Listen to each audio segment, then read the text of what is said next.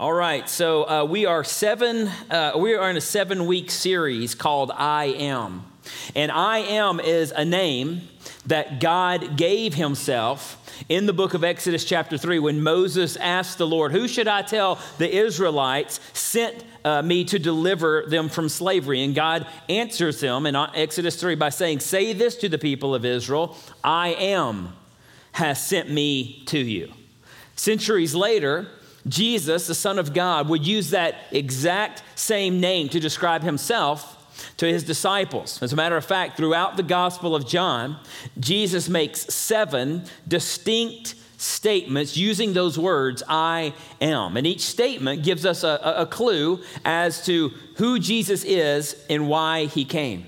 Now, if you were here last week, we looked at that first I am statement from Jesus where he revealed that he is the bread of life, meaning that he is the only thing that truly satisfies the cravings of our soul. If we hunger for anything else in this world, if we thirst for anything else other than Jesus Christ and his righteousness, our souls will always be hungry and thirsty. Today, we're going to look at the second I am statement from Jesus. And it's really one of the, the most well known, and it's this I am the light of the world. I am the light of the world. So let me ask a question to, to start us off. How many of you, uh, when you were a kid, were afraid of the dark? Raise your hand. Okay, now how many of you, as a grown up, would say, I- am still afraid of the dark? Okay, that, that's kind of where I'm at, honestly. I don't like sleeping in a pitch dark room. Okay, now I know some of you do. And I just think that's very risky, you know? I think there's some risk involved. I mean, if I hear a noise at night, I want to just be able to at least make out what's about to, to eat me, okay? I want to know what's coming after me, okay? And, and so, for those of you who are still a little scared of the dark, a little bit of light can change everything. Am I right? Uh, maybe it's a night light in the hallway or bathroom light on throughout the night. And when there's just a little bit of light, all of a sudden, the dark doesn't seem so dark. All throughout Scripture, we see light contrasted with dark. In some, in some of the very first verses, in the very first book of the Bible, in Genesis chapter 1, God said, Let there be light and there was light. One of the first recorded things we see from God is when He separated light from the darkness. And from that point forward, all through the Bible, God is referred to as light. In places like Psalm 27 1, where David said, The Lord is my light and my salvation. Whom shall I fear? Or in 1 John 1 7, when it says, This is the message we have heard from him and announced to you that God is light, and in him there is no darkness at all. And then all the way at the very last book of the Bible, Revelation 21, in a description of heaven, it says, And the city has no need of sun or moon to shine on it, for the glory of God gives it light, and its lamp is the Lamb. So, all, all, throughout the Bible, literally, God is referred to as light. And then on the opposite side of that, our spiritual enemy, Satan, is referred to as the prince of darkness. And so we clearly see a stark contrast between God and Satan, good and evil, life and death, light and darkness. And when Jesus came into the world, the Son of God, he took on the very same characteristics as his heavenly Father. And one of those characteristics was light. And that is where, what we see in our passage today in John chapter 8, beginning in verse 12. Jesus here stands in the temple court before the religious leaders. Again, Jesus spoke to them, saying, I am the light of the world.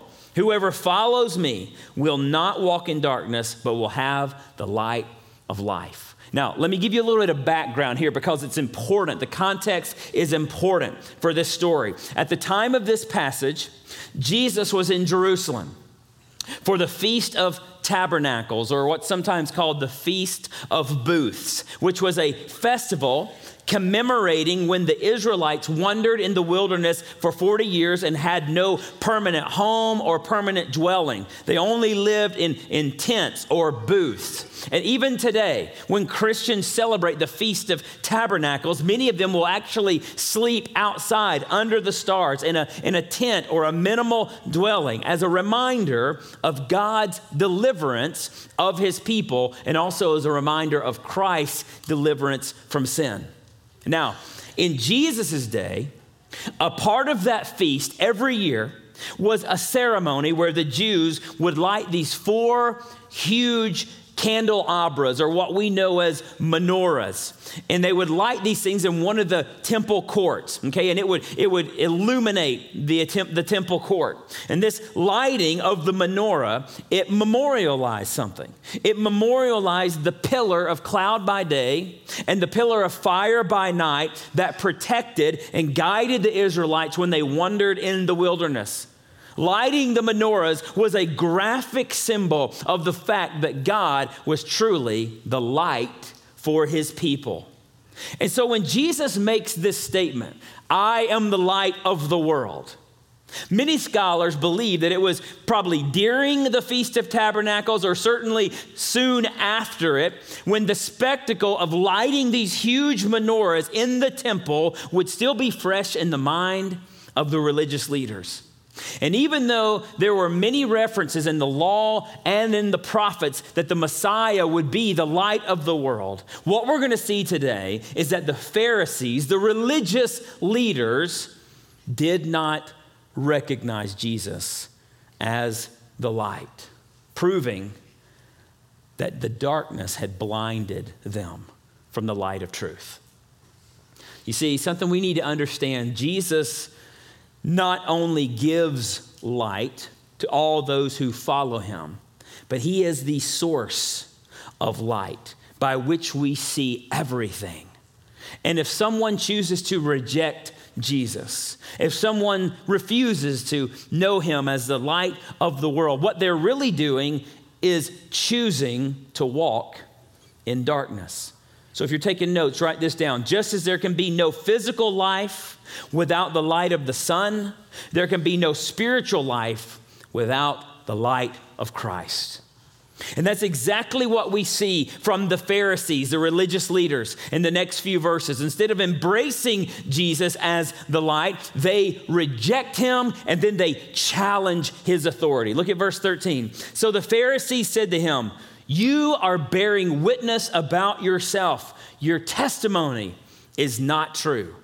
So the religious leaders are, are trying to discredit Jesus based on his testimony of who he is. Basically, they're saying, look, you're making this claim that you are the light of the world. But the only problem is you're the one claiming it for yourself. How can we believe something that only you claim? So essentially, the Pharisees are, are arguing that Jesus' testimony about who he is is not enough, that, that it doesn't hold water. They, and, and their argument was based on this particular law found in the book of Deuteronomy, chapter 19. I want to read it for you. It says, A single witness, that means one witness, shall not suffice against a person for any crime or for any wrong in connection with any offense that he has committed. Only on the evidence of two witnesses or of three witnesses shall a charge be established. And so, even though this verse has nothing to do with Jesus, it's talking about wrongdoing, they use this, this law, they leverage this law to, to say to Jesus, Your single witness about yourself is not enough. Okay, this is the same thing we did as kids when someone, one of our peers would look at us and say, I bet I can jump higher than you but I can run faster than you. Remember what we would say? Oh, yeah? Prove it. Prove it. That's essentially what the Pharisees are saying here. Your testimony is not enough, so you're going to have to prove who you are. And so, in the next few verses, Jesus gives three reasons why his testimony was enough and that his testimony is still enough. Okay, here's the first one Jesus has true knowledge. And when I say true knowledge, I'm talking about a sovereign kind of knowledge. Look at verse 14. Jesus answered, Even if I do bear witness about myself, my testimony is true. And here's the important words For I know. I know where I came from and where I'm going, but you do not know where I come from or where I am going. In this passage, Jesus begins to reveal the darkness that the Pharisees are walking in. He says, You have no real knowledge. You, you don't have true understanding. Your, your knowledge is clouded. Your, your, your understanding is, is toxic because you don't even know who I am and you don't know where I'm going. And so Jesus, under, on the other hand, he reveals in his sovereignty, he knows his true origin and he knows where he's going, which he means, which he means reigning at the right hand of the Father. And because of his sovereign knowledge, Jesus proves to the Pharisees that his testimony is enough. But he goes on from there to another uh, reason. The second reason, Jesus has true judgment verses 15 and 16. He says, You judge according to the flesh, I judge no one. Yet even if I do judge, my judgment is true. For it is not I alone who judge, but I the Father who but I and the Father who sent me. Because the Pharisees walked in darkness, the Pharisees judged blindly. That, that's to say, they, they judged by the flesh, by what they saw when they looked at Jesus rather than really truly seeking to understand who he was, to understand the heart of who he was. And look, we need to just pause right there for just a moment because there's an important warning in that for us. I think if we're honest this morning, we could all say that we're guilty of judging too harshly sometimes, too quickly, maybe based on appearance, maybe based on our own biases or, or whatever popular opi- opinion might be. But a chapter before our passage in John 7, Jesus said this to the Pharisees He said, Look beneath the surface so that you can judge correctly. In other words, don't judge someone simply based on the outward appearance or what you see. You see, that's how the world judges people. As followers of Christ, we're to be different. We're to try to understand and look at a person's heart Try to get to know the heart of someone, extend some grace before casting any kind of judgment. I think Mother Teresa said it best when she said this If all you do is judge people, you won't have time to love people. That's the message of Jesus. In contrast to the blind judgment of the Pharisees who judged just based on what they saw, Jesus said, He judges no one. Now, that's actually consistent with what John wrote in John chapter 3 when he said, God sent his son into the world not to what? Judge the world, but to save the world through him. Now, the word tells us there will come a day when Jesus will judge all men. But what he's saying, it's not in this moment.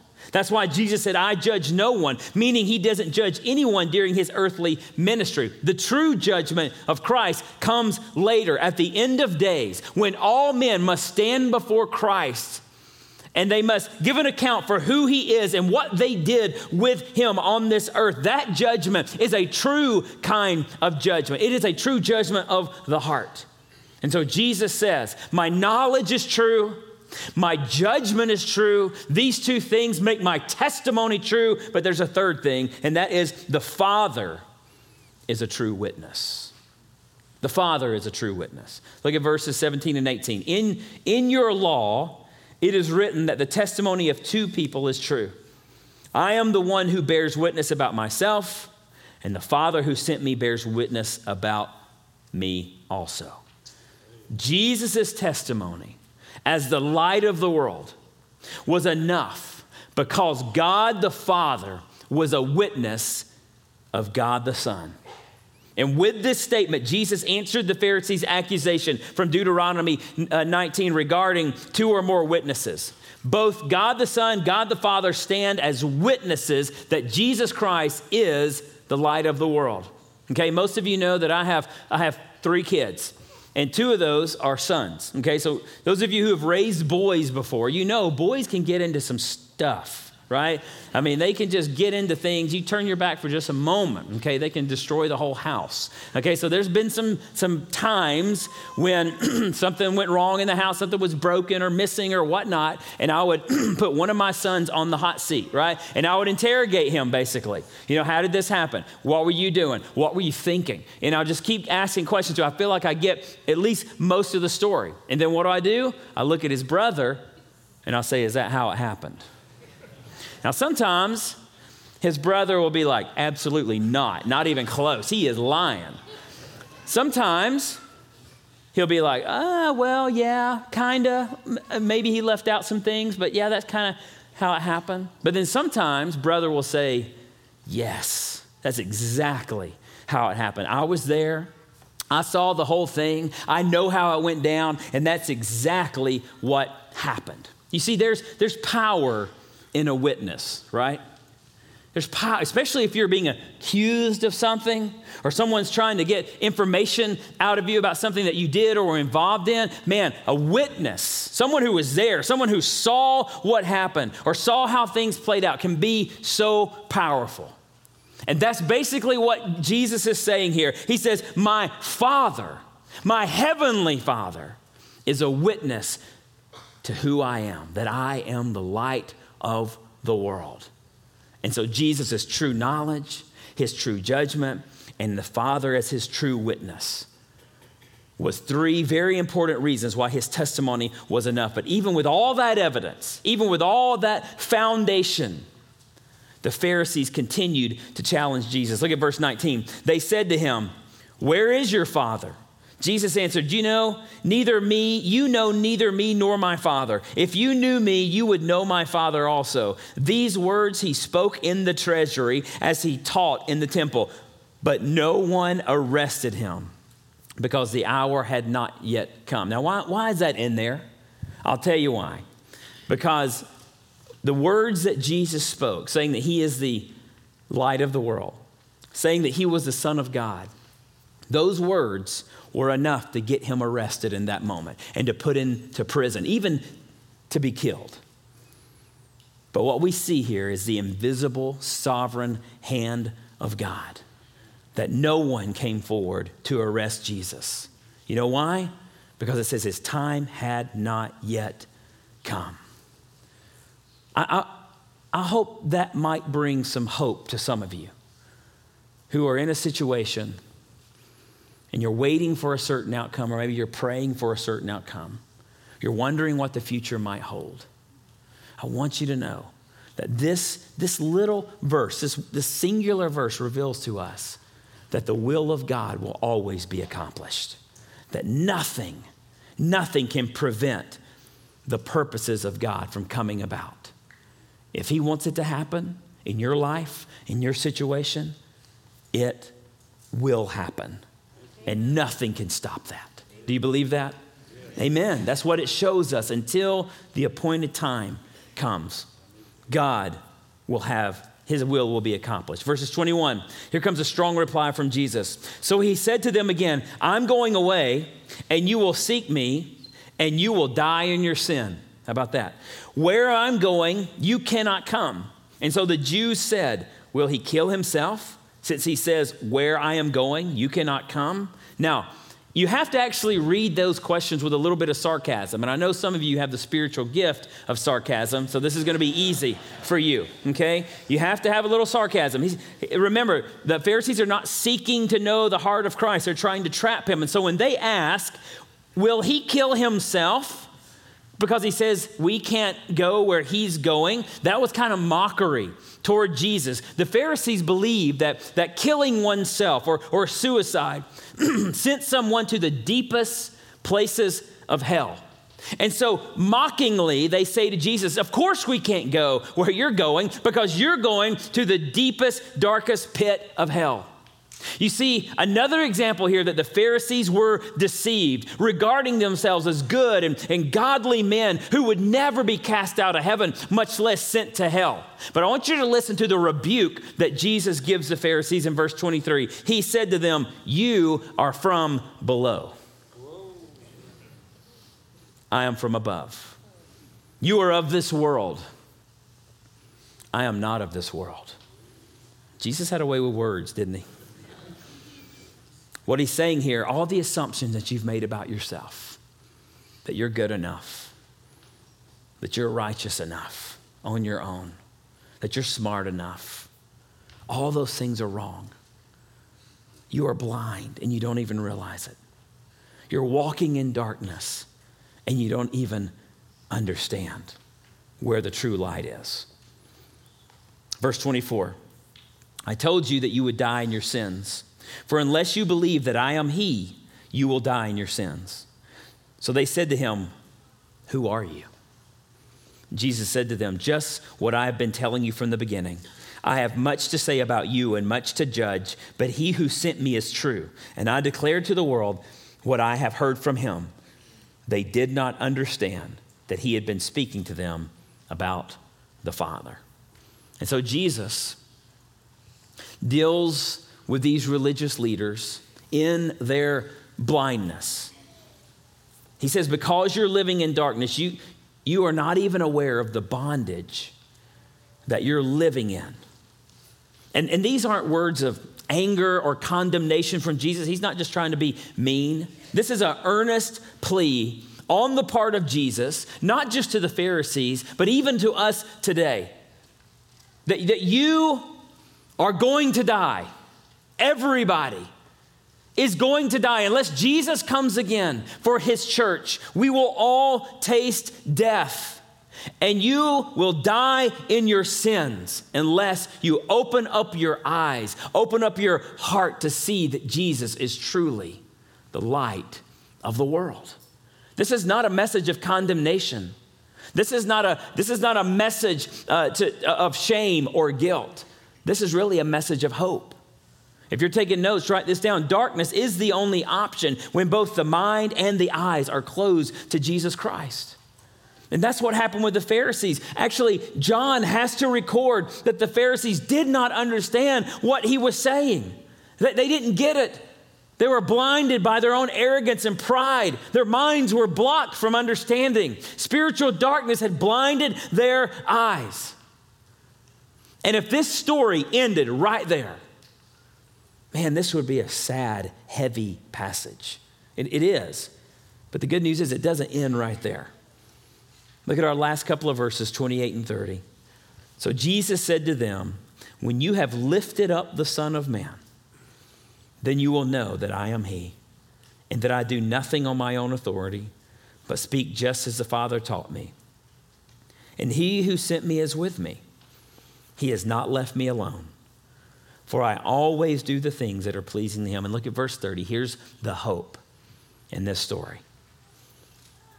As he was saying these things, many believed in him. Many believed in him. When Jesus referred to being lifted up, the Son of Man being lifted up, he was referring to the cross. And he said to these men, to this crowd, he said, When you see me lifted up, then you will know that I am who I said that I am, that I am the light of the world. And as Jesus makes that statement, John specifically records that many believed. Many believed. Do you, do you remember where you were when you first believed? Maybe it was just a moment in time. Maybe you were a child. You heard the story of how Christ was lifted up on the cross, how he died for you, how he was laid in a borrowed tomb but rose, and how he's alive today, the risen Christ.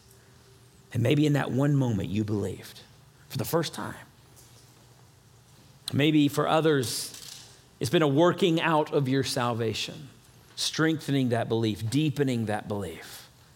Maybe there was a time when you believed when, you when you were younger, but you walked away from that belief for a season, did your own thing, walked in the darkness. but now here you are today, reaffirming your belief, reestablishing who you know Christ to be. You see, that's the hope of all of our stories. That we came to a point where we believed. It's different for everyone. We're all on the same journey, just in different places. But at some point in that journey, we have to come to the point that we believe that Christ is indeed the light of the world. Do you believe that? Do you believe that He is the one who shines light into the darkness? Not just the darkness of this world, but also the darkest places of our heart, things that we try to hide and cover up, things that create shame in us. Christ has a power to shine light into the darkest places of our life. And when those things are exposed, they lose power. There's some things that grow in darkness. Sin is one of those things. But when the light of Christ exposes those areas of sin, they lose their power. Do you believe that Christ can do that for you? Do you believe that He is the one that leads us from death to life, from darkness to light? Do you believe that if you walk in the light, as He is in the light, that you can know Him, have fellowship with Him, the Bible says, and He'll cleanse you from all unrighteousness? Today, if you're here, you're listening, and you've not opened your heart, your mind, your eyes to Jesus, you don't have to continue to walk in darkness.